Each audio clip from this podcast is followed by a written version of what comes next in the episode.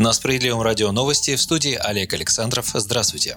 В России зафиксирован рекорд по числу погибших от коронавируса за сутки – 150 человек. 73 пациента умерли в Москве. С начала пандемии с диагнозом COVID-19 скончалось 3249 россиян. Всего в России зарегистрировали 326 448 случаев коронавируса, в том числе 8894 за последние 24 часа. Лидерами по количеству заболевших остаются Москва, Московская область и Санкт-Петербург. Переболели почти 100 тысяч человек. Власти столицы продолжают постепенно возобновлять работу экономики и городских организаций. Соответствующий указ 21 мая подписал мэр Сергей Собянин. С 25 мая вновь открыты центры «Мои документы». Пока не в полном объеме, работать будут только 88 центров, расположенных в наиболее густонаселенных районах. В МФЦ москвичи смогут получить 150 услуг, только те, которые невозможно получить иначе в электронном виде. Посещение центра будет возможно только по предварительной записи на сайте правительства мост.ру. С 25 25 мая возобновит работу и каршеринг, пока не в полном объеме. Арендовать машину разрешается не менее чем на 5 дней. У клиента должен быть цифровой пропуск, разрешающий передвижение по городу. Перед передачей клиенту машина подлежит обязательной дезинфекции. С 27 мая для передвижения по Москве будут действительны только московские цифровые пропуска. Оформить их жители других регионов могут уже сегодня. Было много вопросов о правилах ношения масок и перчаток при проезде по железной дороге. Использование средств индивидуальной защиты обязательно не только в поездах, но и на вокзалах, станциях, в кассах, вестибюлях, пешеходных переходах, на платформах и других объектах железнодорожного транспорта. Кроме того, власти указали всем городским организациям на обязанность сохранять максимальную долю сотрудников, работающих в дистанционном режиме. Возвращать персонал в офисы в полном объеме пока еще слишком рано, считает Собянин.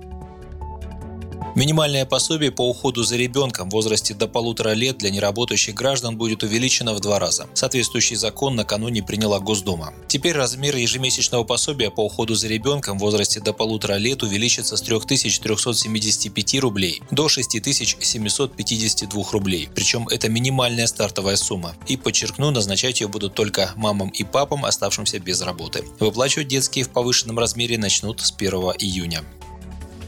Фракция «Справедливая Россия» в Государственной Думе направила в правительство предложение отказаться от повышения тарифов естественных монополий до конца года. Как считает лидер СР Сергей Миронов, поскольку наша страна является крупнейшим экспортером энергоресурсов, то тарифы на электроэнергию, газ и ЖКХ должны быть существенно ниже нынешних. Это автоматически приведет к росту цен, что недопустимо в условиях пандемии, заявил Миронов. Отказ от повышения тарифов станет серьезной формой поддержки граждан, предприятий и всей экономики в целом. На протяжении многих лет ведущие экономисты экономисты и промышленники говорят, что высокий уровень тарифов естественных монополий в нашей стране является тормозом развития экономики. Глава партии СР с этим полностью согласен, и на фоне коронавируса ситуация из-за повышения тарифов, уверен он, только ухудшится. Очередное повышение стоимости железнодорожных перевозок, ЖКХ, газа и электроэнергии должно состояться по плану 1 июля.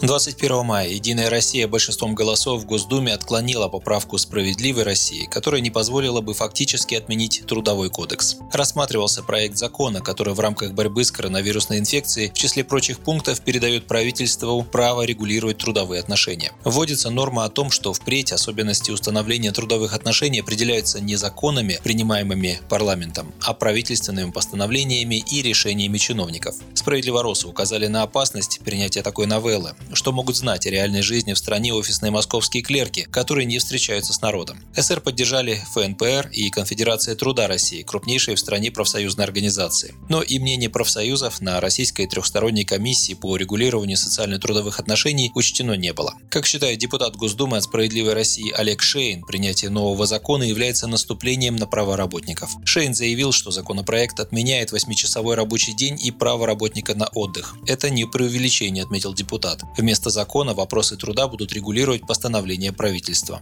Он сравнил принятую норму с отменой права на пенсии. Под предлогом борьбы с кризисом в четверг был принят закон, фактически отменяющий Трудовой кодекс и подменяющий его постановлениями никому неизвестных правительственных клерков. Речь идет прежде всего о регламентах рабочего времени, сверхурочных работах и порядке увольнения. Вы слушали новости на Справедливом радио. Оставайтесь с нами и будьте в курсе событий.